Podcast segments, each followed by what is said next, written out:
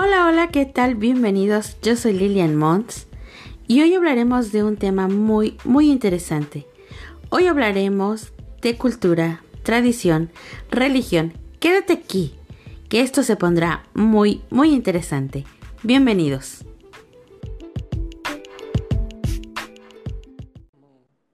¿Quién carajo te que no a poder sentir? ¿Qué tal? En Ay, que qué- digo de puta me convertí.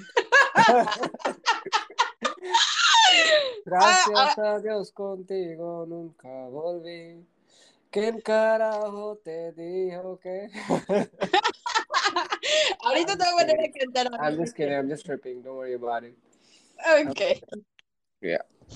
Hola, hola, ¿qué tal? La verdad estoy muy, muy contenta. Tenemos un episodio increíble porque vamos a hablar de cultura de India. Este tema es verdaderamente interesante. Hay muchísima gente que les da la curiosidad por saber qué se vive en India, cómo viven, cuál es su religión, cómo realmente es la gente de India. Y bueno, aquí tengo un invitado que la verdad es un queridísimo amigo. Su nombre es Biush y nos va a hablar un poco de su cultura. Entonces, bienvenido Biush, ¿cómo estás? Hola, ¿cómo estás? ¿Cómo estás, Lili? ¿Todo bien? Sí, a mí me llamo Todo Josh y ah, vamos, vamos a empezar todo eso. Pregúntame lo que quieres preguntar. Yo estoy aquí sentado para dar respuesta de cada una pregunta. bueno. Pues entonces dime, exactamente de dónde eres, qué parte de India eres. Mm, Yo soy de Punjab. Exactamente es la ciudad es eh, Ludhiana, pero yo soy de Punjab. Es el norte de la India. Es Ok, una parte de la India, sí. Y ahí viven como, hay cultura diferente, como se llama Punjabi, como es una ciudad Punjab, de um, Punjab, por eso hay como, como sabemos que en la India tiene muchas religiones y uno de esas es Punjabi. Y exacto. muchos, muchos Punjabis se viven, viven en Punjab. Yo soy uno de, es- de uno de ellos. Ok, ¿y esa es tu religión? Esa es mi religión. Aunque yo tengo Oh, como do- dos religiones, pero como mi mamá es de otra parte y mi papá es de otra parte, y, y por eso yo, yo ando con dos religiones, pero lo que pasó es que yo vivo en Punjab, por eso lo malo que seguimos es Punjabi, ¿me entiendes? Ok. Bueno, Pues, pero tengo entendido que realmente no radicas en India. ¿En dónde radicas ahorita? no, para ahora yo vivo en, en la isla Aruba, la isla Feliz Aruba, y ya ando trabajando aquí, ¿Y qué te hizo, qué te hizo moverte para allá? Ay, la verdad es que tengo tantas, tantas preguntas. Estoy tan emocionada porque es la verdad eh, increíble que, no sé, más que sea una persona de la India, que hablen perfecto español. Tu español, la verdad, es bien bonito, bien fluido, se te entiende a la perfección. Entonces, dime, ¿qué te hizo viajar a Aruba? No, es que, es que siempre yo quería irme de afuera del país, no porque no me gusta la India, es que yo, yo siempre an- ando escuchando la cosa de otra parte, de otros países, ¿me entiendes? Siempre quería revisar cultura de otra persona o otro país para que puedo como tener más experiencia de, la gente o de las cosas, lo que pasan adelante, ¿me entiendes? Y sí, sí, vamos a hablar, vamos a hablar sobre, sobre eso, a la idioma. Es que cada una persona se puede hablar, cada una persona se puede aprender, eso todo viene de la cabeza. Si uno quiere aprender, se puede, todo es posible porque ya somos humanos y Dios nos dio la cabeza para aprender cada cosa lo que podemos hacer. Exacto, pero ¿qué exactamente te hizo ah, como que tú tomaras esa decisión de aprender español? ¿Por qué español? Mm, no, porque eso fue que ese idioma me, me, me fascina. Y ese momento cuando yo vine por acá y mucha gente hablaban como ah, español y yo conocía mucha gente, yo, yo, yo conozco mucha gente de otra parte, no, no son de exactamente de como sea, de Venezuela, de Colombia, de Perú, de Argentina, de de, de todas partes. Aquí viven mucha gente, muchos inmigrantes y yo también soy uno de ellos y yo siempre quería aprender porque cuando ellos hablaban y ese idioma me dio como mucho... Uh, algo medio en la cabeza que yo quería aprender porque ese idioma me fascina igualito que, que idioma mía de Punjab, eh, Punjabi, igualita que idioma hindu, hindi. Es que somos hindú también, yo soy hindú también, igualita que, que hindi. Y por eso yo, yo pensaba que ya ese idioma es, como se dice, cómo se dicen que mi idioma madre, ¿me entiende? Me, me pareció en la cabeza y yo pensé que no, ese idioma yo debo aprender y yo debo aprender con mismo acento, aunque a veces yo hablo con acento de dominicano o de venezolano porque yo, yo no me nací en país latino, ¿me entiende? Y por eso yo hablo porque como yo escucho, yo, yo escuchaba Uh, tenía que aprender a pronunciar las palabras y escuchaba canciones. A veces yo escuchaba a Anuel y yo, yo hablaba como Anuel y a veces como Bad entender eso se pasa. Pero lo importante es que eh, a veces Osuna y muchas veces se pasa eso, pero lo importante es que cuando yo hablo y la gente me dice de verdad que, que mano, tú, tú, no eres de la India porque tú hablas como, como latino y yo digo, ah, eso, eso es uno de logros para mí porque nunca he pensado para aprender así tan rápido y ni sabía que yo, yo tenía así talento, aunque cada una persona se puede tener talento, eso me entiende. Pero es importante que, que cuánto tú estás enfocado en esa cosa, eso es importante. Exacto. Y dime, ¿cuántos idiomas en sí hablas? Ah, yo creo que cinco. o sea, contando el español, ¿verdad? Sí, ya Ah, pero yo tengo una meta para aprender una más idioma. En este año, sí, eso voy a aprender. Porque ah, es que yo no sé que hay una cosa que, que te gusta hacer, ¿me entiendes? Uno quiere aprender, uno quiere eh, leer los libros, uno quiere aprender a correr bicicleta o como sea, como siempre uno tiene meta y yo siempre andaba con meta de aprender idiomas, no como idiomas que de cualquier idioma, lo que yo, yo escucho, a veces yo escucho unos idiomas que hablan y si eso me fascina y yo debo aprender porque, porque ya ese es uno de, uno de logros, ¿me entiendes? Si eso te da felicidad, entonces ya vete adelante. Exacto. Exacto. Y dime, ¿cuánto tiempo tienes ahorita viviendo en Aruba? No, ya yo tengo cuatro años. Todo se pasó yo aprendí todo en cuatro años. Aunque yo aprendí en siete meses, pero no sabía como así tanto como yo hablo ahorita. Pero cuando yo comencé, no, no comencé así que ya, que vamos a hablar, ¿me entiendes? Yo siempre que, cuando yo comencé, yo siempre pronunciaba bien para que otra persona, si, si se escucha, se puede aprender lo que yo estoy diciendo, yo quiero decir, ¿me entiendes? Y eso se pasa. Exacto. Y dime, ¿qué extrañas de India? Cada una cosa. Eso es una pregunta rara. porque, yo, yo, extraño cada una cosa de la India, la comida, familia y todo. Pero ya ah, siempre hay que perder algo para ganarse algo, ¿me entiendes? Y yo estoy perdiendo ahorita, aunque no, claro que no voy a perder toda la vida, pero hay un tiempo tú tienes que darte a ti mismo, porque a veces tú estás en uh, zona cómoda y si tú no te sales de ahí, entonces es muy difícil para, para lograr algo. Y para ahora yo estoy afuera de eso porque yo quería lograr algo y yo voy a lograr algo, claro que voy a lograr, pero eso está en proceso. Claro, claro. Y pues ahora, sobre todo el que persevera alcanza y tu meta la tienes bien, bien fija. Yo tengo ya tiempo de conocerte y wow, la verdad que estás bien centrado y sabes lo que quieres y hasta dónde quieres llegar. Pero bueno, ¿qué más extrañas de India? No sé, algo diferente o algo que te haga recordar que digas, bueno, eh, que estoy aquí en Aruba, pero esto se parece a, al estar en India. ¿Qué hay de similar? Mm, nada. Porque Aruba, Aruba y India es muy diferente. Aruba es una isla y la India es diferente. Cuando yo me fui ahorita, después de tres años, me fui a la India y eso fue como Ah, aunque yo, yo iba a mi país mismo, pero eso fue muy diferente porque tres años que ni tenía esa comida, ¿me entiendes? Claro que yo tenía comida aquí de, de Aruba, pero ese sabor lo que tú tienes en tu país, eso no se sale a ninguna parte. Exacto.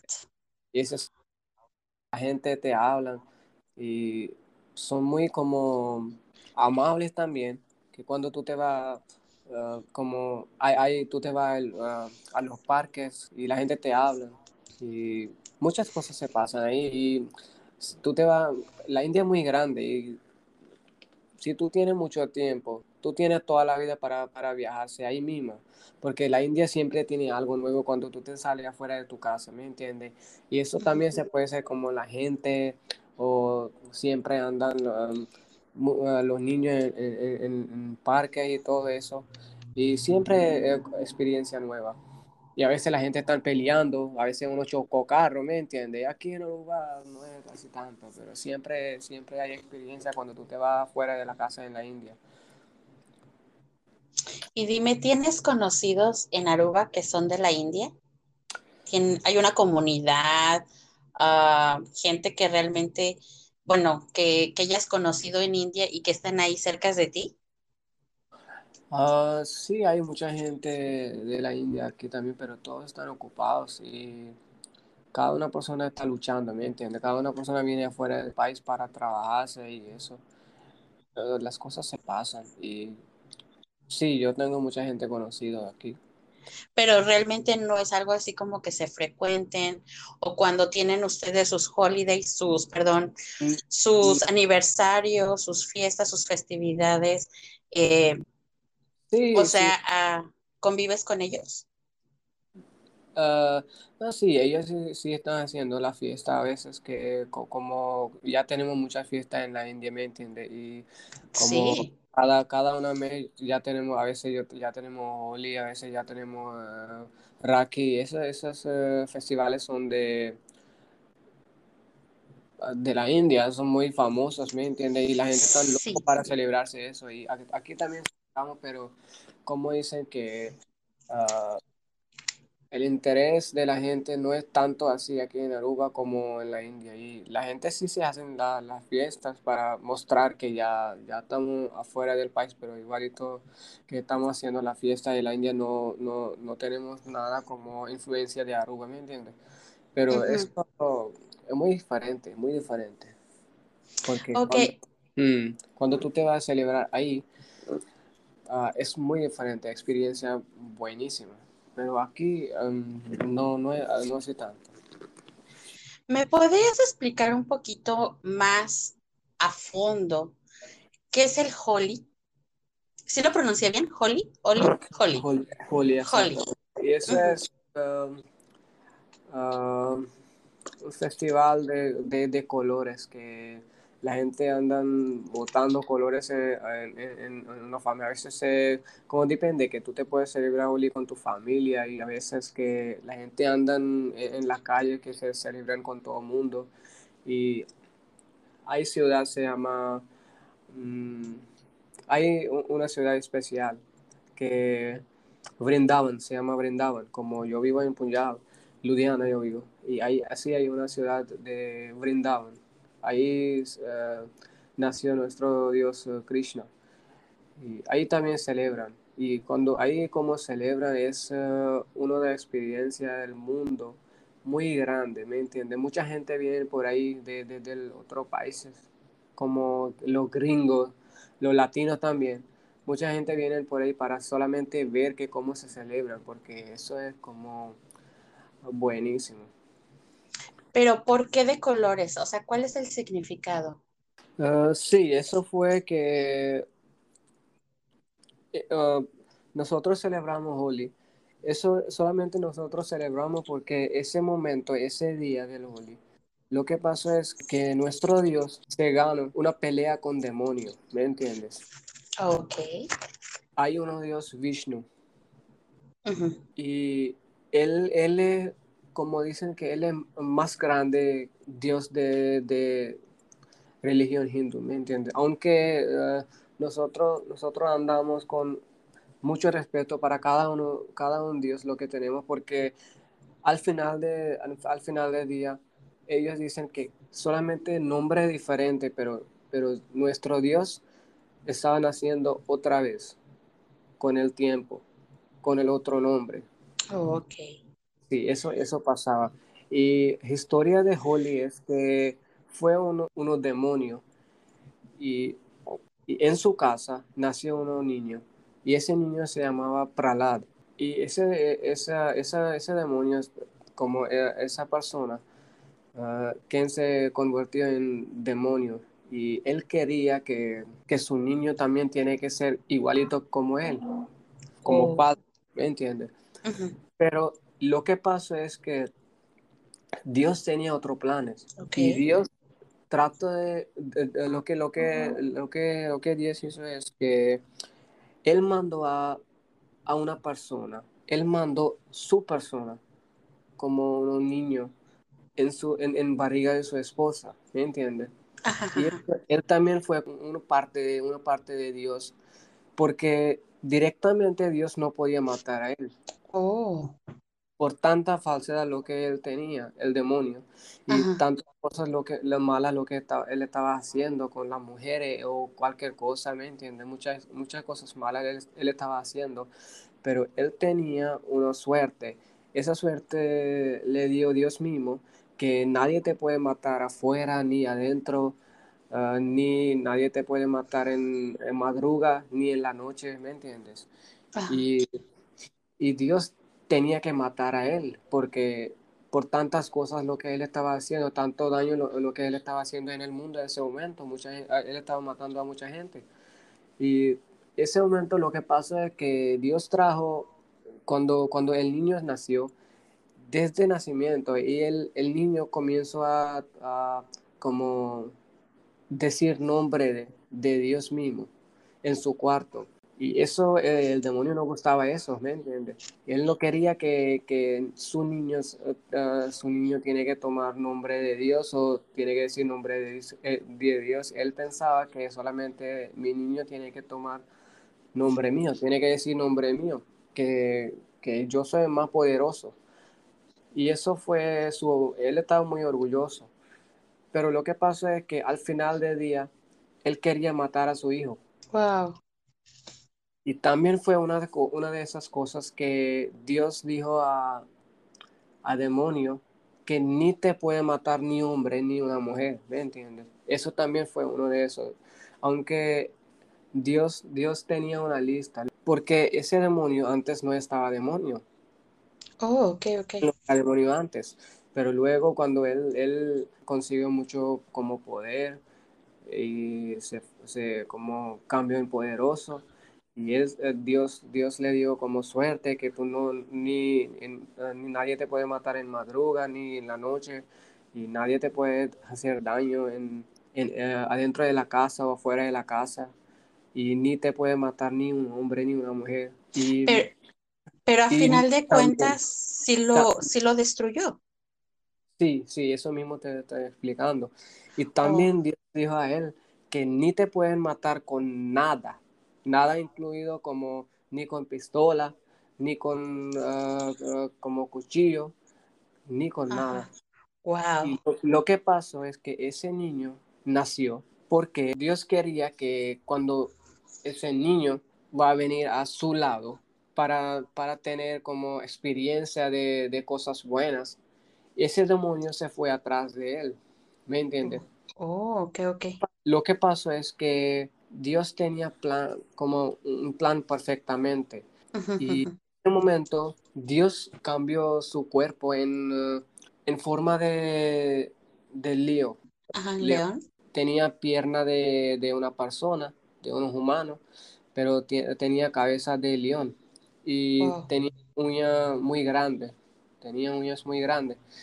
Y lo que Dios hizo es que se llevó ese demonio se puso en el medio del, de la puerta del... Eh, eh, como, como uno se va afuera, esa puerta, puerta ahí mismo, y se, llevó ese demonio y se puso su uña en su barriga y mató a él.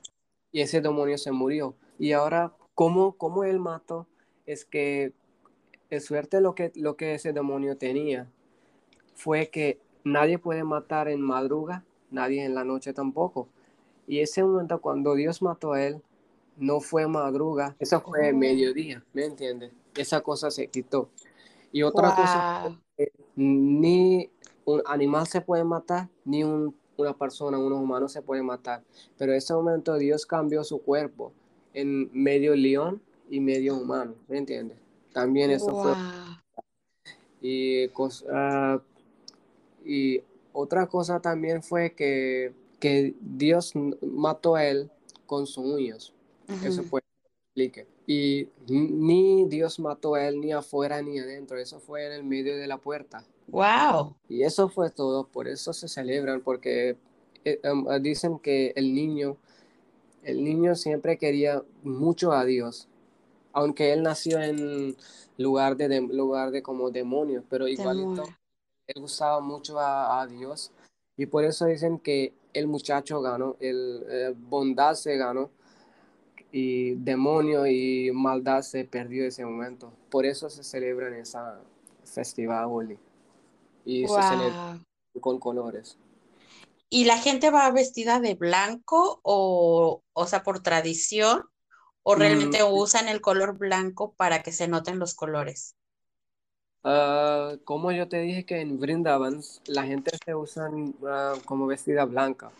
Pero en otra parte, cualquier color, como eso no es como, di- no Como algo en específico. Ajá. no, na- nada específico, ellos nunca dijeron que ya eh, tienen que vestir eso o algo así, no, normalmente la gente eh, están como interesada en cosas blancas porque cuando se, se ponen colores y eso se ve en, como vestida blanca, ¿me entiendes? Por eso puede ser, Na- nada específicamente. Ok. Bueno, pues ya más o menos entendimos cuál es la tradición de Holi.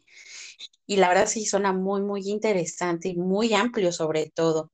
Pero en este caso, eh, ya sé que son muchísimas religiones. También eh, veo gente budista, ¿verdad? Dentro de, de, India. Y por lo regular yo sabía o yo pensaba que los budistas eran nada más hacia el lado de China. Pero creo que también hay gente eh, budista, ¿verdad? En India. Hay muchas. Es que nosotros, eh, nosotros tenemos muchas religiones y cada una persona vive con tranquilidad, incluso musulmanes, incluso hindús o o como religión budismo. Ya, Oh, ahí la gente vive como, como yo, yo estaba viviendo ahí y no, ah, siempre andábamos como celebrando cada una festival, no importa de, de, de hindú, de musulmano, de, de budismo, lo que sea. Y aunque yo me fui muchas veces en Navidad también, en iglesias, muchas veces yo me fui en, en, en las iglesias para, para celebración, porque ah, siempre estaba llena, llena ese momento de, de Navidad. Yo todavía me recuerdo que muchas veces yo me, yo me he ido ahí y celebra, eh, celebra- celebrábamos demasiado y ya, la gente andaba contenta. Oh, o sea que sí, mucha sí gente, convivían. Ay, ajá, ¿Mm? dime. Aunque mucha gente ni sabían que, que es Navidad, ¿me entiendes? Pero igualito cada una persona quería irse por ahí para revisar, para ver que, co- cómo se hacen y qué se hacen ahí. En este caso no había así como, o no hay separación de religiones, o sea, todos conviven eh, y celebran, ajá, juntos. Celebran juntos, cada, cada religión, entonces. cada cosa, cada cosa, cada. ¡Wow! ¡Qué bonito! Qué bonito, todo casi, pues una, una hermandad, ¿no? Y, y los indios son muy unidos. Bueno, aquí yo, yo radico aquí en Dallas, Texas, y al parecer, por lo, por la gente que yo he visto que son de India, son muy unidos, demasiado unidos. Se ayudan muchísimo. Y eso también pasa en India. Lo que tú ves por aquí es 100% más en la India, Oh, porque wow. en la India cuando siempre, tú siempre vas a andar muy ocupada en la India, ¿me entiendes? Porque a veces, a veces viene tu vecino en la casa, o vecina en la casa, a veces tú viene tu tío, a veces como, como siempre, siempre tú, tú vas a andar muy ocupado, porque la gente son muy como, ¿cómo se dice esa palabra? Que la gente siempre quiere unirse, se buscan los momentos para unirse, por eso puede ser, ya tenemos muchos festivales y la gente está interesado a, para unirse y hablar, ¿me entiendes? Porque cada un día ya tenemos, mucha gente, cada una persona tiene una lucha, lo que pasa entre, entre, entre la cabeza y para quedarse tranquilo, ya tenemos una, una, cosa muy importante y eso es que para unirse y hablarse y celebrar, ¿no me entiendes? Así se pasa. Y ellos siempre andan ayudando a la gente. Siempre hay, hay como uh, gente mala también. Eso no podemos negar tampoco. Porque eso, es, uh, eso, ya, Dios nos dio la gente así también pero mayoría de la gente son buenísimos y siempre te van a andar, te van a ayudar y cuando uno, uno como de, uno se va por ahí afuera del país, no, no, no de la India, ellos como ayudan mucho, aunque no saben idioma, no importa, no, no importa si, si saben idioma o qué, siempre andan ayudando o te quieren ayudarte, te quieren dar comida, quieren que tú hablan un poquito de idioma de ellos, ¿me entiendes? Eso se pasa. Wow, qué interesante. La verdad, la verdad sí dan ganas de, viajar a India, eh, de conocer su cultura, sus tradiciones y sobre todo también su, religión. Qué interesante, la verdad. Y bueno, dime, ¿qué te gusta ahora de este lado, no? De lo que somos los latinos. Este, qué te llama la atención de la gente latina? Cosa primera es que lo que me, me llama la atención es español. Ajá. Y otra cosa es que los latinos se celebran mucho. Que ellos piensan que ya hoy, hoy en la vida, mañana lo sabemos. Eso, eso es cosa buena también y y eso me gustó mucho y eso yo siempre quería ponerse en mi vida también, aplicar en mi vida también y aplicando, disfrutando cuando, cuando yo puedo, ¿me entiendes? Y las cosas malas se pasan en la cabeza a veces, pero ya, ya estamos luchando con eso, pero la cosa importante, lo que, lo que yo pienso es que ellos, ellos usan de una vez, ¿me entiendes? Y eso, eso me gustó también. Wow. Y dime, ¿qué te gusta ¿Cuál es así como que tu comida, se podría decir que ya ahorita favorita en, en Aruba, que es un platillo latino, me imagino? ¿Qué es lo que te gusta más de un platillo latino ahorita estando en Aruba? Mm, arepa. Yo he comido muchas arepas. arepas, demasiado. Me gustaba mucho. Eh, de pollo, de queso, aunque yo, mayoría del tiempo yo estoy comiendo de queso y ah, eso es como muy uh, sabroso y siempre me fascina también. ¿Y qué? ¿Has pensado viajar a otro país latino? Mm, no, pero sí, ya yo tengo planes, ya, ya yo tengo los planes para irse ahí. Yo me voy. Ok, ¿a dónde te piensas ir? ¿Qué, qué, qué país te gustaría visitar? No, ya yo tengo una meta, no específicamente de una país, yo tengo que irme a Perú, Argentina, en México también, tengo que irme a...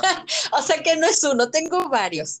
no, no, no tengo uno, porque yo sé que cuando, cuando yo tengo visa, yo, cuando yo tenga visa, entonces no me voy para un lado, ¿me entiendes? Cuando yo voy a salir, entonces sería por cuatro o cinco países. Wow, y el primerito que tú pisarías sería, ¿qué, qué lugar irías? Um, como yo me voy por Perú primera vez, ¿no? Y yo siempre he tenido de ver Machu Picchu. Sí, me imaginé. Siempre he tenido, tenido unos sueños de ver Machu Picchu porque yo escuchaba mucho de eso en la Sí. ¿Y el segundo?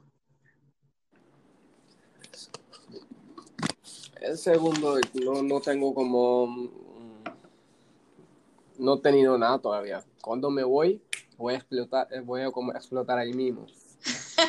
o sea que tú dices, ya, yo, yo cuando diga me voy ya a ver, tú escoges al Pin Marín de Dopingüe y me corro a cualquier país donde apunte ahora sí que, que el dedo, ¿no? Donde sea, me voy a explotar ahí mismo. Ok, ahora dime, ¿cuál es tu canción favorita? Obviamente latina, sí. ¿Tu canción favorita? Ya yo tengo mil canciones favoritas. Ay, no, no, no me salgas con eso. Una, una, una. Avítate una. Una, ¿cuál te gusta? Que lo que yo escuché ahorita mismo, ella.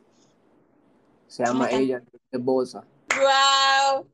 La verdad, creo que tienes ahora sí que un corazón enorme latino. Yo creo que en otra vida fuiste latino. No, eso, eso no dudo. Eso yo no dudo.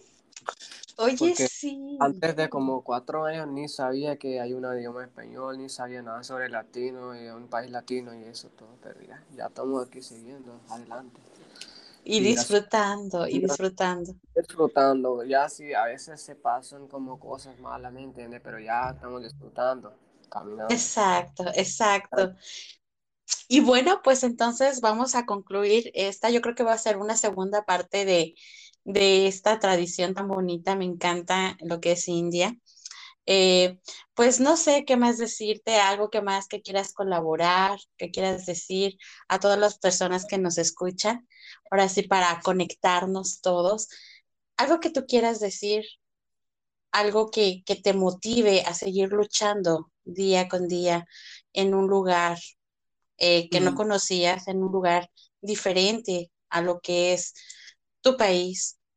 ¿Qué es lo que hace que te levantes con esa motivación, esas ganas de vivir? ¿Qué dirías tú?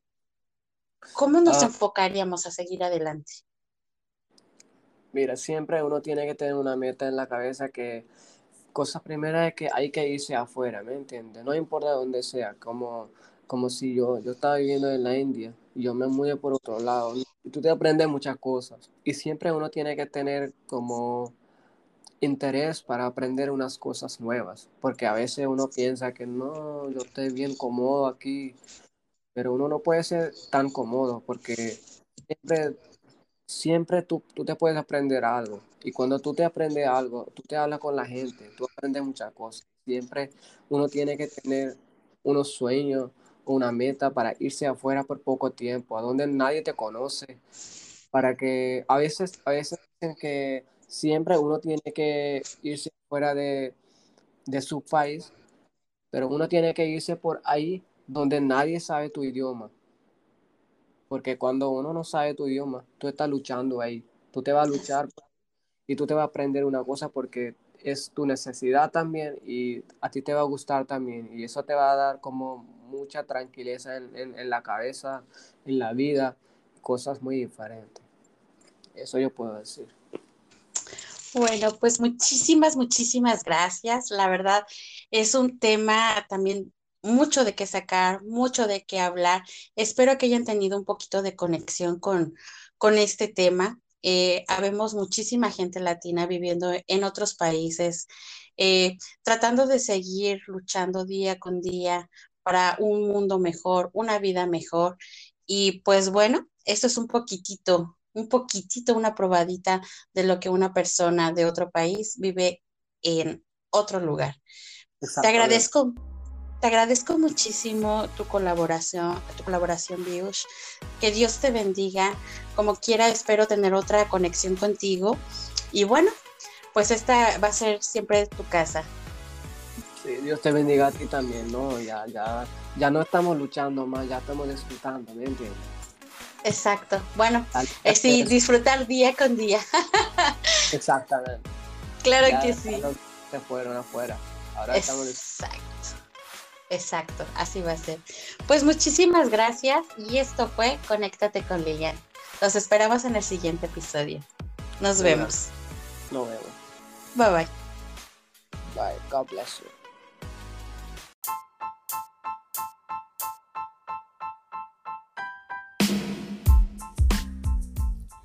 ¿Alguna vez has sentido que alguien está contigo? ¿O has sentido una presencia paranormal? Quédate aquí, que hoy hablaremos de ángeles y espíritus.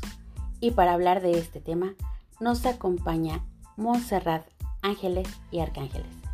Bienvenidos.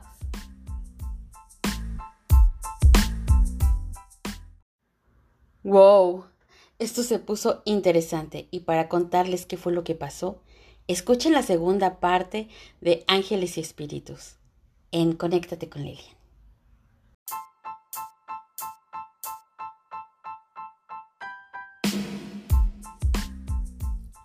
¿Alguna vez has sentido que alguien está contigo? ¿O has sentido una presencia paranormal? Quédate aquí, que hoy hablaremos de ángeles y espíritus. Y para hablar de este tema nos acompaña Montserrat Ángeles y Arcángeles. Bienvenidos.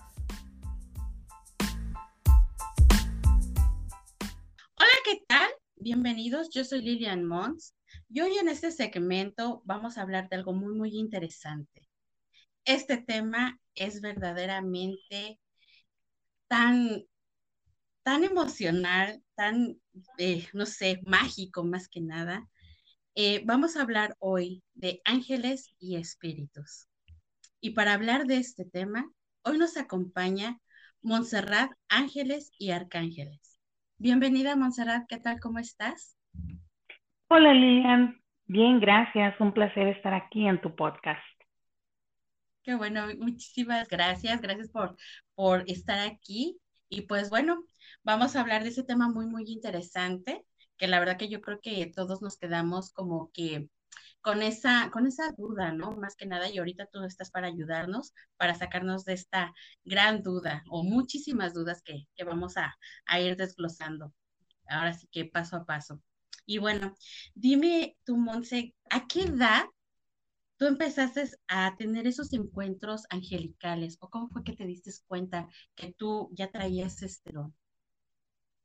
Bueno, mira, el primer encuentro que tuve fue cuando mi mamá estaba embarazada de mí. wow.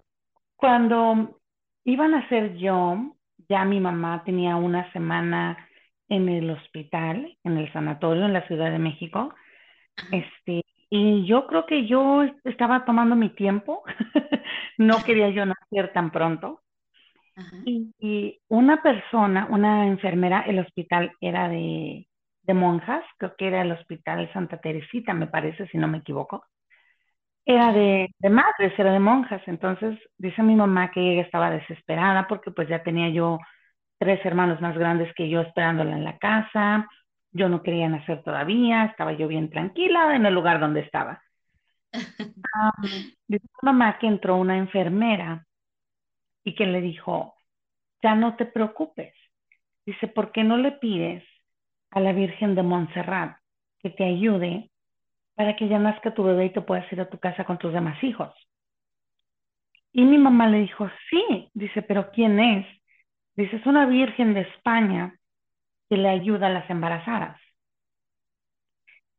Entonces le dio el nombre de Montserrat y mi mamá pues empezó a pedirle a la Virgen de Montserrat que por favor ya naciera yo porque pues sus demás hijos la estaban esperando en casa, el hospital era privado, entonces también la cuenta era cada vez más grande.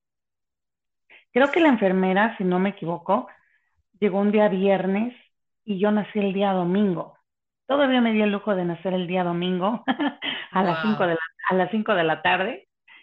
Y ahí fue donde yo tomé el nombre de Montserrat. Así que te puedo decir que mi primer encuentro con un ángel fue ese, porque después nadie vio a la enfermera. Nadie la oh. conocía, nadie supo quién era, cómo llegó. Fue un ángel el que le dijo el nombre. Wow, pero entonces era una, una mujer la, que, la, que, la que vio tu mamá y entonces ella preguntó este, por la enfermera o cómo fue eso. Sí, después mi mamá le quería dar las gracias, pues ah, porque le dijo, por eso, porque le dijo, este, hay quien pedirle ayuda a la Virgen de Montserrat y de hecho como no la encontró nunca, no, nadie la había visto, por eso llevo yo el nombre de Montserrat. Yo, sé, yo sé que ese, esa, esa enfermera era un ángel que le dijo qué nombre tenía yo que ponerme, porque creo que ni mi nombre sabía ella cuándo, qué nombre me iba a poner. Así, ese, si hablamos del primer, primer encuentro, yo sé que ese fue el primero. Exacto.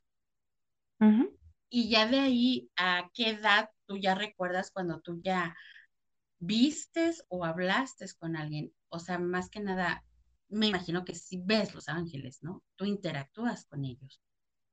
Sí, los veo, los veo de una manera, porque casi la mayoría de las personas piensan que cuando tú les dices yo hablo y veo a los ángeles, ellos piensan que tú los ves como una persona física, así como nosotros. Los ángeles tienen muchas maneras de comunicarse con todos nosotros, no solamente con, conmigo, contigo, sino ellos fueron creados para comunicarse con todos nosotros. A la edad de cuatro años fue mi primer encuentro, pero con un espíritu. Wow. ¿Mm? Sí, dime. ¿Cómo, sabía, ¿Cómo sabías que no era exactamente un ángel? ¿Cuál es la diferencia de un espíritu y un ángel? ok, a esa, bueno, cuando tuve ese encuentro a los cuatro años, yo miraba gente en mi casa, gente que no estaba.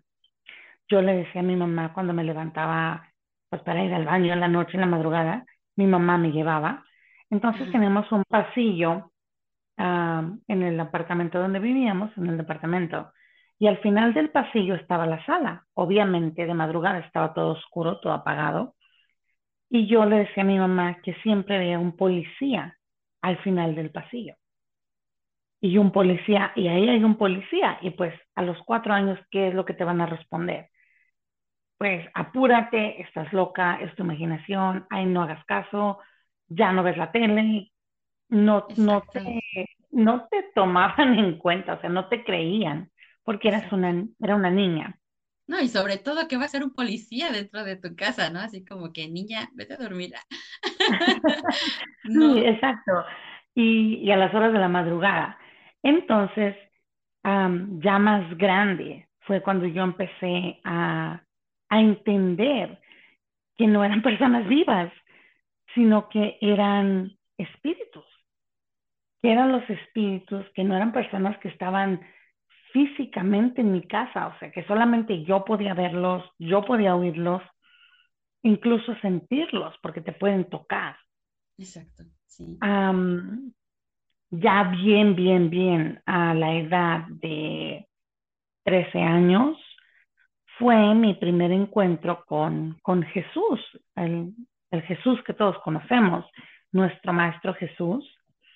Él fue el que el que vino a mí, ah, obviamente los primeros encuentros que tenemos son por medio de los sueños, pero no son sueños realmente, son cuando tu cabeza está limpia, está en blanco y no estás pensando en nada, no estás preocupada o preocupado, es cuando hay mejor conexión. En este caso es como entras a una meditación, o sea, como que estás como, pues, en, estado como meditativo, ¿no? Porque entonces no estás dormida. No, estás relajada, estás, este, estás tranquila y en paz. No estás pensando todo el tiempo en, en las preocupaciones que ahora ya de adultos tenemos, en qué voy a hacer, qué tengo que pagar, tengo que trabajar. Conforme vamos creciendo, vamos desconectándonos de lo más importante. En este caso, como te digo, a los 13 años, pues, ¿qué, qué preocupaciones podía yo tener? Solamente este, los estudios, la escuela, pues cosas que tiene un adolescente normal, ¿no? Exacto. Y esa edad, a esa edad sería como, ya estabas en la secundaria, ¿no? Más o menos. Sí, más o menos estaba en la secundaria, ajá, sí. Y recuerdo que ese, ese, ese fue mi primer encuentro con él y también fue mi primera premonición. Porque también qué te dijo? Cuando yo me encontré con él, él vino a decirme que mi vida no iba a ser una vida fácil, que no estaba yo loca o alucinando cosas, sino que realmente lo estaba yo viendo a él. Pero que- ¿cómo lo viste? O sea, ¿cómo, cómo, cómo era? ¿Era una luz? Mm, Oh, Cuando lo vi a él la primera vez, es que fue de una cosa a otra. En ese tiempo, la mamá de un amigo mío muy cercano estaba muy enferma de cáncer.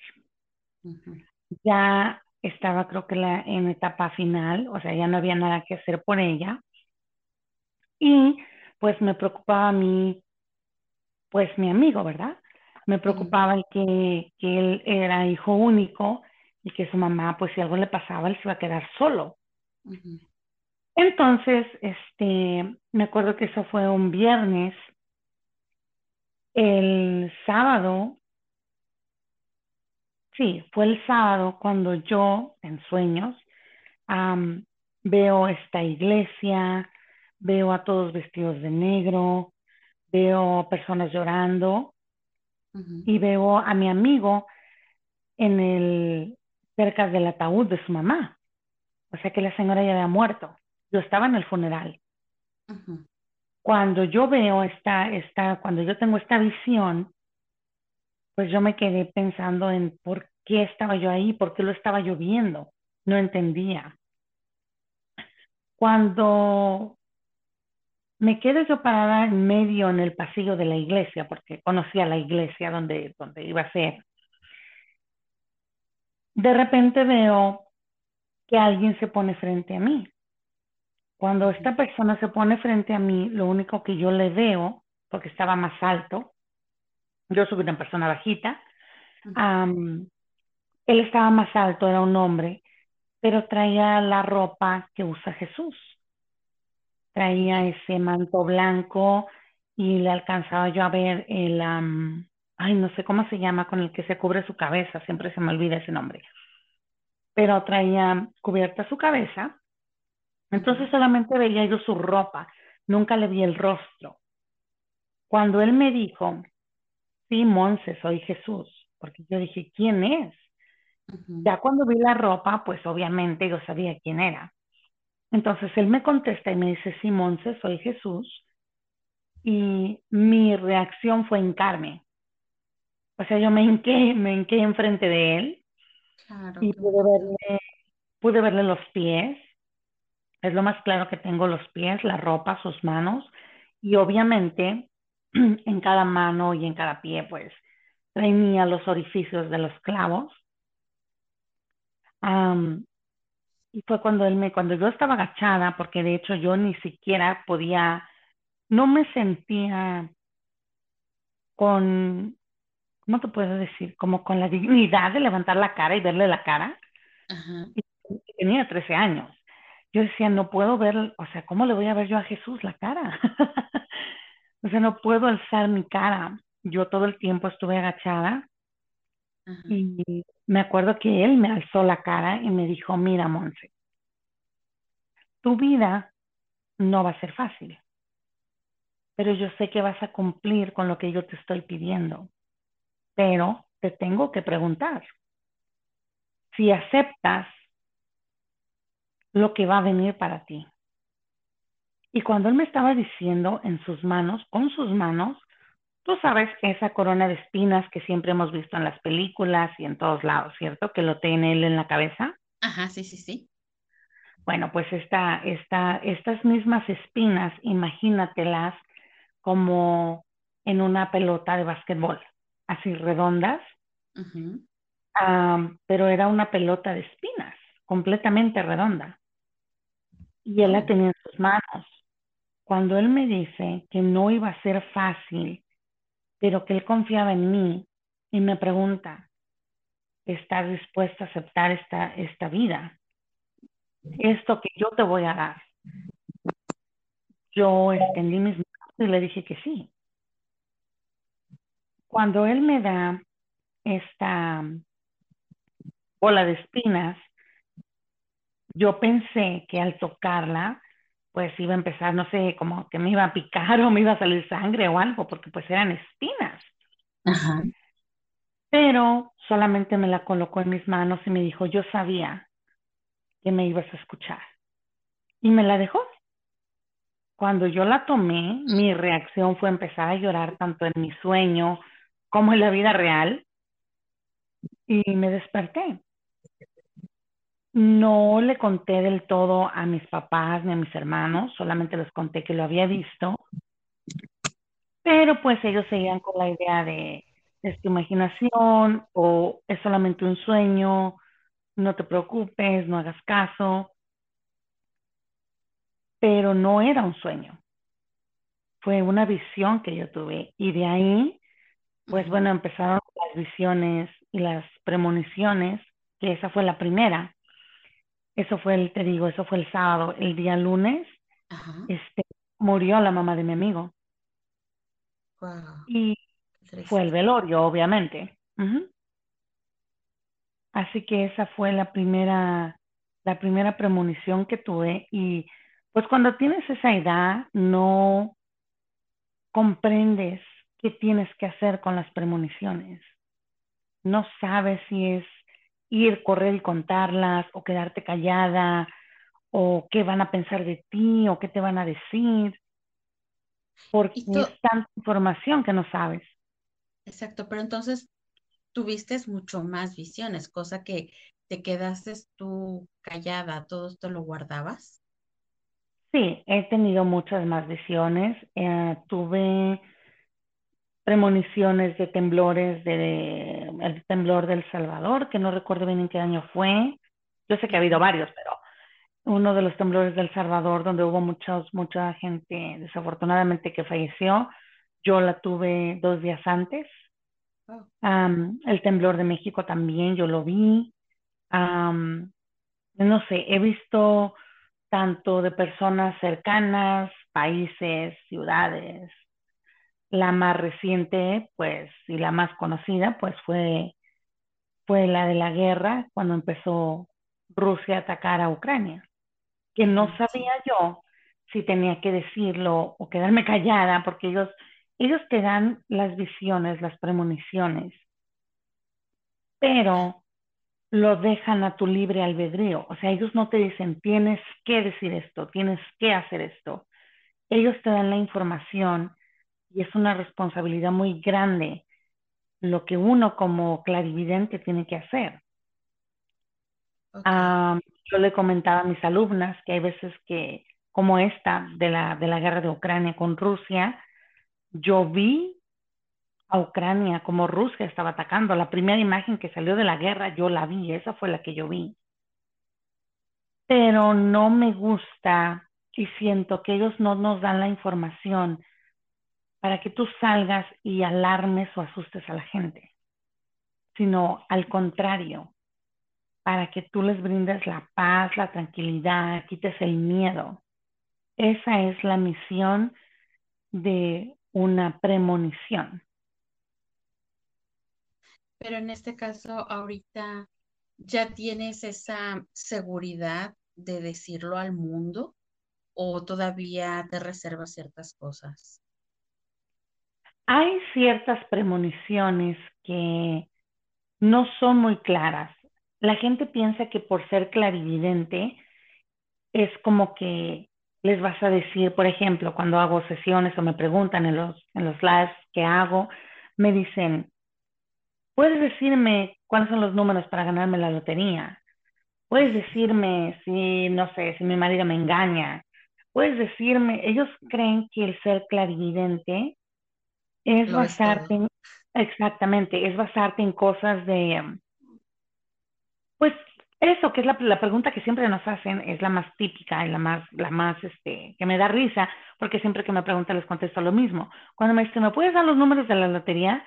Y les digo, si ellos quisieran darnos los números de la lotería, ya lo hubiera comprado yo.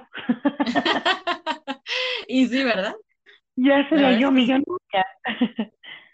pero no funciona así, no es, no es lo que nos han mostrado en las películas de que tenemos nuestra bolita de cristal y de que así dices palabras raras y van a venir las, las premoniciones, las visiones.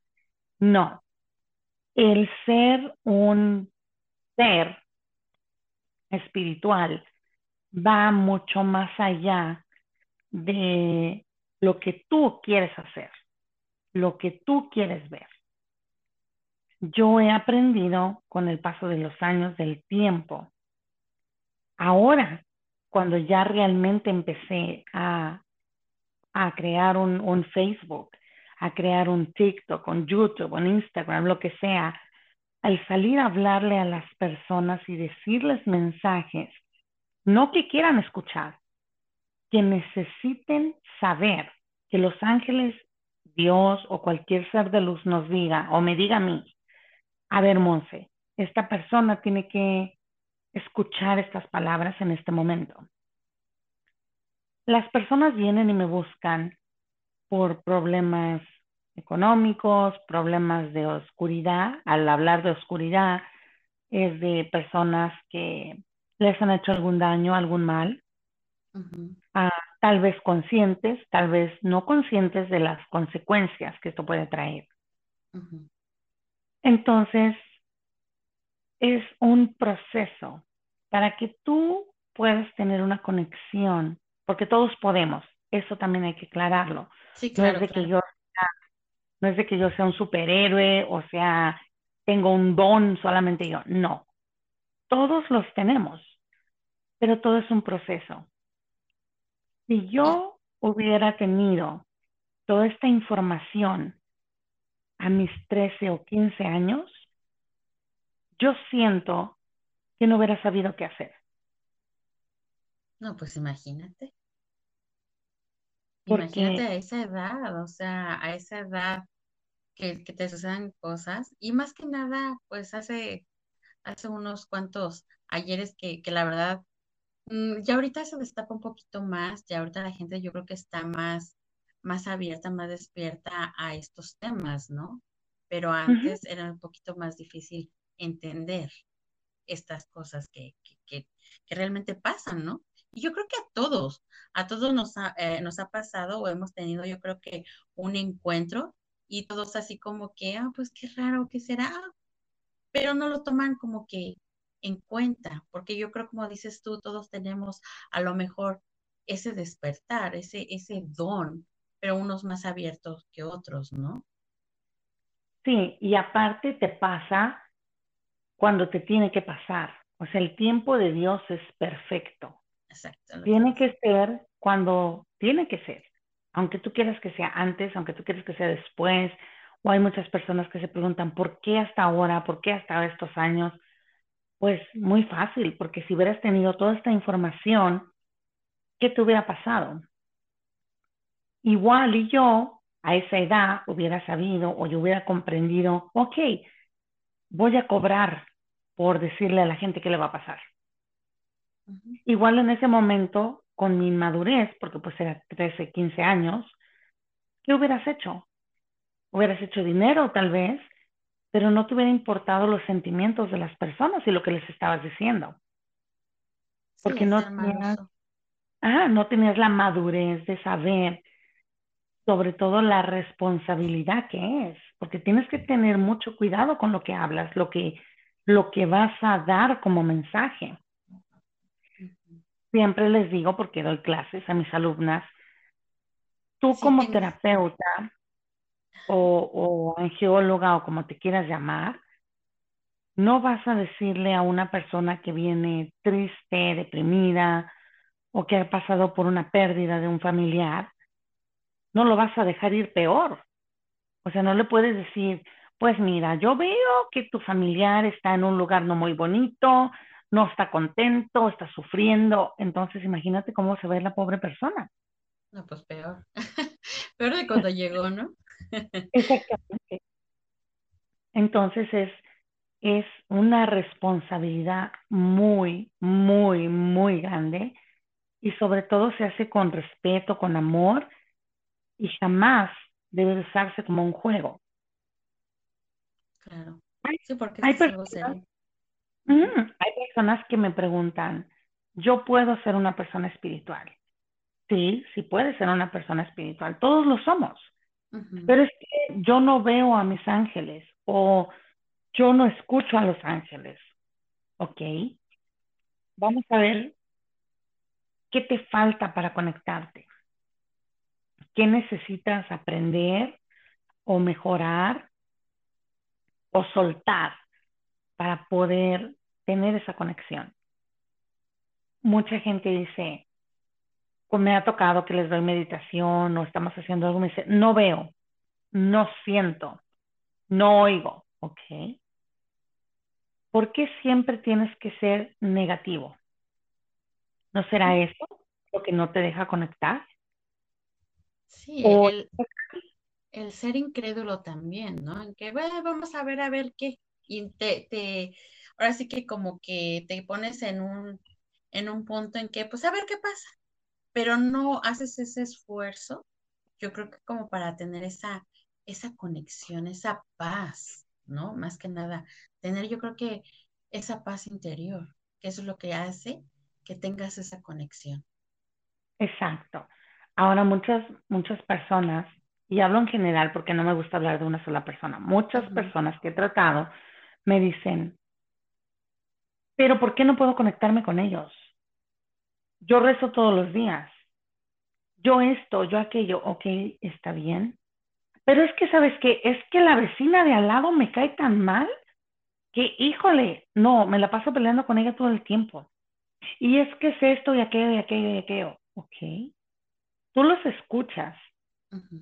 Y cuando los ángeles vienen a hablar, siempre a esas personas les han dicho, y es Arcángel Miguel el que siempre habla y les dice, ¿por qué tienes que juzgar a las personas? ¿Por qué si quieres ser una persona espiritual y tener una mayor conexión, no perdonas? No debe de haber envidias, no debemos de criticar, de juzgar, porque no sabemos la historia de esa persona. Claro. Que en la mañana tal vez saliste y tu vecino no te dijo buenos días o no te saludó, no sabes por qué. ¿Qué tal si está pasando por una situación de depresión o le pasó algo o le preocupa algo? Nosotros no sabemos. Entonces, en vez de contestarle al vecino con una mala cara, tú también y, pues yo no te hablo, no, al contrario.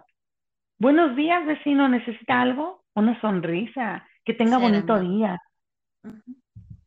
Eso es lo más importante que ellos nos han venido a no enseñar, porque ya lo sabíamos, pero se nos olvidó, a recordar.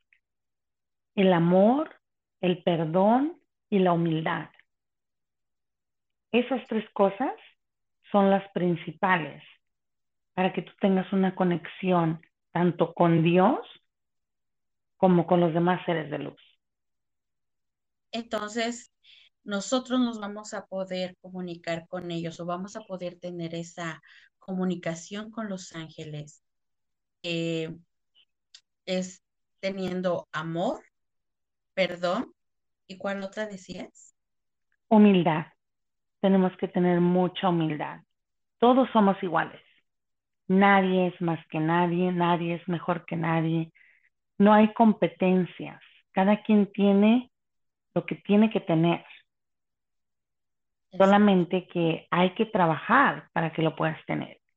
Dios y los ángeles nos van a ayudar, pero también tú tienes que hacer tu parte porque somos seres humanos, no somos, no somos la divinidad todavía. Somos seres terrenales. Entonces, nos toca hacer nuestra parte.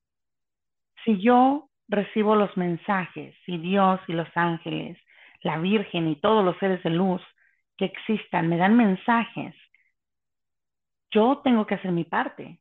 Yo quiero que me escuchen, pues tengo que buscar la manera de que me escuchen, de que me vean, de que me sigan, de que me escuchen lo que ellos están diciendo, porque no soy yo, no es Montserrat Meléndez, es el nombre que ellos me han dado, porque hasta el nombre ellos me lo dieron. Arcángel Miguel, porque está aquí con nosotros, déjame te digo, este, acaba, acaba de llegar ahorita, está aquí, o siempre está, pero ahorita se ha hecho más presente y me dice, Monse, es que ahorita es cuando tienes que dar los mensajes. Ahorita es cuando te van a escuchar. Entonces yo quiero saber qué quiere él que yo diga, porque yo solamente soy un canal y un instrumento por el cual ellos hablan. Ok, entonces pues danos el mensaje, a ver qué, qué nos quiere decir Arcángel Miguel en estos momentos. Te dice primero a ti, Lilian, que está muy agradecido por esta misión que estás empezando. Te dice que los miedos, como a las demás personas, que los miedos no existen. Los miedos, las barreras, los bloqueos, los creamos nosotros mismos a base de nuestro pensamiento. Si en algún momento notas tú algún cambio de voz en mí, no soy yo, es él que está hablando directamente. Entonces, Arcángel Miguel, ¿qué vamos a decir? La humanidad necesita saber y comprender que todo lo que pasa es porque no han escuchado. Nosotros estamos creados por Dios. Somos amor. Venimos a ayudarles, venimos a cuidarlos, venimos a guiarlos, pero respetamos el libre albedrío. Las guerras, los egos, los odios, la violencia, la envidia, el victimismo, no es espiritual. Todos quieren hablar con nosotros. Todos quieren saber el futuro. ¿Para qué quieren saber el futuro si no pueden con el presente? Yo estoy encargado de ayudar a vencer los miedos, a incrementar la fe. Todos pueden incrementar su fe. Todos pueden cambiar miedos por fe. hay que volvernos más humanos. Hay que aprender a perdonar a los demás y a pedir perdón. Como seres humanos, son muy exigentes, pero también hay que ser muy agradecidos. No vivir en la queja al contrario, agradecer todos los días por lo que se les ha dado. Me dice Monse, háblales de los finales. Arcángel Miguel lo que dice de los finales es lo que nosotros no comprendemos. Para nosotros, el final de un ciclo ya sea una relación, un trabajo, o que de repente de la nada te dicen, sabes que ya no necesito tus servicios, ya no necesito que trabajes más conmigo, o que de repente digan, sabes que tienes que cambiarte de casa, porque pues por la razón que sea, ya no puedes vivir ahí. Todos esos cambios nosotros como seres humanos los ven como una manera negativa, como algo malo luego, luego preguntan, pero es que me van a, me van a correr, me van a cambiar, ¿qué voy a hacer? No, no son finales. Tenemos que cambiar esa manera de verlo. Son nuevos comienzos. Todo es para bien, todo es para algo mejor. No es algo negativo. Arcángel Miguel tiene algo y lo sé por experiencia, créeme. Arcángel Miguel es muy estricto, muy amoroso, nos ama con todo su corazón, pero es muy serio y estricto y directo. Cuando yo empecé en Facebook, estaba yo, estaba yo en un grupo con otra chica que daba mensajes de Los Ángeles. Entonces, ella misma me dio el mensaje de Arcángel Miguel que dijo, Monse, el día de mañana tú vas a empezar a dar mensajes porque tú no sabes quién eres todavía. La chica me dio el mensaje, ella misma me lo dio. Te lo agradecí, le di gracias a Arcángel Miguel porque siempre ha estado conmigo y Arcángel Rafael. Y no le, no le entendí, o tal vez, porque eso nos pasa a todos, no ponemos atención bien a los mensajes. él, no, él no me estaba preguntando si quería yo hacer un grupo y yo empezar los, los lives en Facebook. Él me dijo, mañana tú empiezas en tu grupo a hacer lives. Y dije, ok, está bien. No puse mucha atención. En ese mismo día, esta chica, este, estábamos en un grupo en Facebook todas, había más personas. Entonces empezaron a preguntar de los números, numerología, códigos sagrados, de todo. Yo se me hizo fácil contestar una pregunta que hizo una chica porque miré que nadie le respondió. Entonces yo le contesté, no me acuerdo qué fue la pregunta, creo que fue algo del número 11 o del 11, 11, algo así. Le contesto y me escribe la chica, la dueña de, pues la que es dueña del grupo, administradora del grupo, y me dice, ¿sabes qué? Dice, pues si te vas a dedicar a contestar preguntas, dice, ¿por qué no haces tu propio grupo? Wow. Ese día sí dije, ok. Me digo, pero si solamente le contesté, pues algo que yo sé, no estoy ofendiendo a nadie. Y me sacó del grupo. yo creo que a la larga no fue ella, ¿no? Es que no fue ella, exactamente. Ya me lo había dicho Miguel. Mañana vas a empezar tu grupo. Ajá. wow, o sea, me sacó.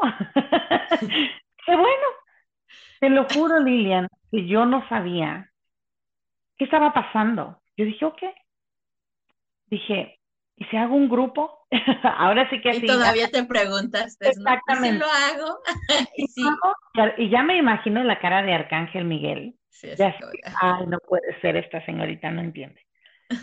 Hice el grupo de Facebook, pero como en ese entonces, eso fue hace tres años, todavía no le hallaba yo muy bien a Facebook, hice grupo, nueva página y nuevo perfil. ¿Por qué? ¿Por qué? No me preguntes, eh, solamente ellos y Dios saben por qué lo hice así. Dije, bueno, empecé. Lilian, ese grupo, ¿en qué te gusta? Tres días, ponle una semana, ya tenía yo como cinco mil seguidores. ¡Wow! Y yo así de, ¿y de dónde salió tanta gente? ¿Quién me los mandó? sí, porque antes de eso vivía yo aquí en la ciudad de Los Ángeles, en California, ahora ya no. Y dije, un día se me metió la idea, dije, voy a hacer pasteles, voy a vender pasteles. Bueno, pues compré lo que necesitaba, empecé mi pasteleada, a hacer pasteles. Nadie me compró ningún pastel, todos me los comí. Tengo que confesar, soy culpable. Pero ¿qué creen? En cada pastel salía Arcángel Miguel con su espada. ¿En serio? Y tengo fotos. Sí, y yo así de, ok, Arcángel Miguel, ¿qué haces en mi pastel? Una manera de que no era eso lo que él quería que yo hiciera. La pasteleada no era para mí. no, pues no. No, y hice una página, y te lo juro que si ahorita hubiera hecho yo un pastel y les digo que es un pastel angelical, todo el mundo lo hubiera querido. Wow. Tiempo mis pasteles de verdad estaban bendecidos porque estaban las imágenes de Arcángel Miguel y te lo puedo asegurar, hasta hincado con todo y espada y alas. Hasta que dije, no, esto no es lo que ellos quieren. Dejé la pasteleada, ya no hice pasteles. Empecé a dedicarme al grupo a recibir mensajes, a empezar a recibir señales. Ellos aparecen siempre en mis velas. Mucha gente piensa que cuando yo hablo y les pongo post o fotos, ellos esperan ver un arcángel físico en la foto. No, ellos aparecen por medio de luz, Sí. dependiendo la manifestación. Y no es el reflejo de la vela o el reflejo, mucha gente me dice, es que es el reflejo de tu celular. No. Cada persona va a ver lo que tiene que ver en ese momento. Tú podrás ver el reflejo del celular porque no estás preparado o preparada todavía. Pero las personas que ya van en camino van a ver lo que realmente hay en una flama de una vela, en el, re- en el reflejo del agua, en, en, en diferentes maneras, porque sí se han dejado ver, cara, alas, todo. Sí, sí, sí. Yo, yo he visto todas tus fotos y la verdad que, que son sorprendentes. Ojalá que ahorita vamos a dar este, dónde te pueden encontrar, tus redes, y ojalá puedan ver y apreciar eh, de lo que estamos hablando, los colores, las formas, porque yo he visto también la, la, la flamita de la vela, no es así como que, ay, no sé cómo explicarlo. Mm, las que yo he visto tuyas y hasta las he visto en vivo, no son como que normales, no, no me parecen normales. En vez de que la flamita esté para arriba, está como atravesada, está Sí. en, eh, que es Como horizontal, diagonal, hor- horizontal, como ajá, si fuera una espada o estuviera acostada, ajá, a las alas del Espíritu Santo, claro. sí. Sí, yo digo, este, como que algo pasa ahí, porque la mía no, no, no, no se mira así, No y se es mira igual. ahí donde, no, No, la verdad es que no, es bien sorprendente. Eh, wow, la verdad es muy, muy sorprendente eh, las cosas que, que tú, que tú haces, las canalizaciones que tú haces con, con ellos. Wow, es sorprendente, la verdad. Yo ya estuve en algunos este, contigo y es la verdad, ay, no, hermoso, es una sensación y la verdad que lo recomiendo demasiado porque, te llenas de esa energía, esa esas ganas de vivir, esa emoción, te sientes, no, totalmente otra persona. La verdad, sinceramente, eh, del tiempo que tengo de, conocerte, eh, has cambiado muchísima o ha, o ha cambiado muchísimo mi, mi, mi vida, mi día a día. Y la verdad que creo que ahorita hasta me siento mucho más feliz. Y, y la verdad, wow, pero yo también quiero que nos expliques un poquito más ¿En, con- en qué te das este mm, cuenta cómo es un cuando es un ángel a cuando es un espíritu? Ok. Los espíritus, por lo regular, am, se dejan ver, se dejan, su manifestación es física, bueno, dependiendo, física o puede ser, por decir, si hablamos de fotos, va a salir como una persona física, como cuando estaban vivos. Por decir, he tenido, he buscado familiares, porque también me ponen los espíritus a buscar a sus familiares.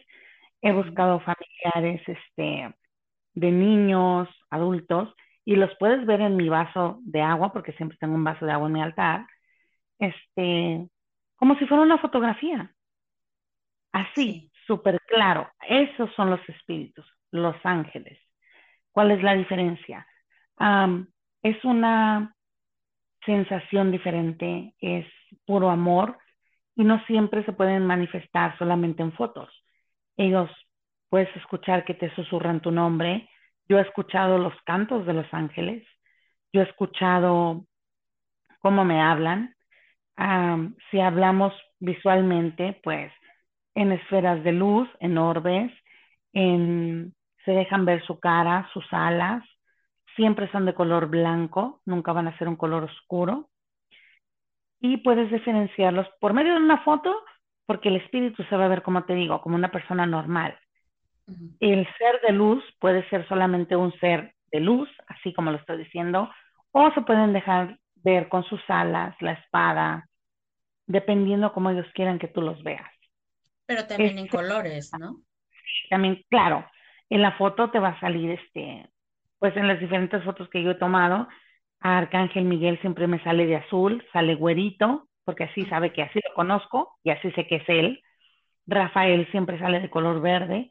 Entonces debes de conocer los colores de los arcángeles. A veces te confunden porque son muy juguetones. Y a mí me les encantaba mucho confundirme con Jofiel y Uriel. Siempre yo decía, pero ¿quién es? Y yo creo que ellos hasta se reían de que era mi prueba, así como de que apréndetelos. tienes que diferenciarnos. Pero es algo muy bonito, es algo que ya cuando estás conectada con los dos, porque los espíritus tampoco son, son como nos los han pintado, no son malos, simplemente son espíritus que, que hay que ayudarles a que perdonen y a pedir perdón para que puedan llegar a la luz y no se queden atrapados ya sea en las casas, en la calle, en los lugares, o que te lleguen a... No te molestan, pero sí tratan de llamar tu atención. Eso es lo que tienen los espíritus. Pero en este caso no son agresivos contigo. O sea... Mira, mm, las pruebas más grandes que Dios me ha mandado para saber si estaba yo preparada para hablar o comunicarme con los espíritus, fue que em, me mandaron, me, se me apareció más bien un arcángel falso disfrazado de arcángel Miguel en la casa donde yo vivía cuando era niña. Y él se empezó a burlar, me dijo, sí, sí, soy arcángel Miguel, ja, ja, ja, ja. Y se reía y yo le decía, tú no eres Arcángel Miguel. Y me dijo, sí, tiene razón, yo no soy Arcángel Miguel. Se quitó el disfraz así literalmente, lo pisoteó y para mi sorpresa, yo era una niña muy miedosa, porque los espíritus trataban de llamar mi atención y yo los oía, los veía y, sentía cómo me tocaban. Cuando esta prueba de fe fue hace dos años, esta prueba de fe, este, veo que la persona o, entidad que se quitó el disfraz de Arcángel Miguel era el mismísimo demonio, como lo conocemos, el mismo diablo, Satanás, como le quieran decir. Wow. lo miré enorme, feo, como nos lo han pintado, con los ojos rojos, los cuernitos, todo. Y él me dijo, ¿por qué no trabajas para mí? Yo te doy todo, fama, dinero, casa, coche, lo que tú quieras, pero trabaja para mí. Yo le dije que no. ¿De dónde saqué el valor? Yo creo que Arcángel Miguel me ayudó bastante para vencer mis miedos. Y ahí comprendí que los miedos no existen. Y le dije, no, es que yo no quiero trabajar para ti y no voy a trabajar para ti. Yo trabajo para Dios. Yo soy un instrumento de Dios y solamente de la luz. Y lo corrí de mi casa. Le dije, y vete de aquí, porque aquí no te quiero. ¡Wow! ¡Qué sorprendente! Así que de que existe la oscuridad, obviamente, todos tenemos un lado oscuro, un lado que hay que trabajar, ya sea el perdón, el rencor, el ego, hay que trabajarlo para que estés en un balance y puedas tener una mejor conexión. Eso es importante. Wow, qué sorprendente, qué sorprendente y, y qué bonitos este, mensajes nos estás dando y la manera de, poder identificar eh, los ángeles y los espíritus, porque yo, yo pienso que a veces nos podemos confundir, pero los ángeles también te tocan. Sí, los ángeles es un, un ¿cómo te puedo decir? Cuando ellos te tocan es muy, muy suave, muy sensible, muy sutil. Y sientes calorcito siempre. Es lo que te iba a decir. Siempre. Eh, en, este en este caso, eh, el cambio de temperatura es diferente al un espíritu al de un ángel. Sí. Casi la mayoría de los espíritus es frío. Ok. Cuando están cerca de ti se pone frío, frío. O notas cambios de temperatura. Si está caliente, si está haciendo calor en tu casa y de repente sientes un aire frío, que yo creo que a todos nos ha pasado que dices, pero si todo está cerrado, ¿quién me sopló?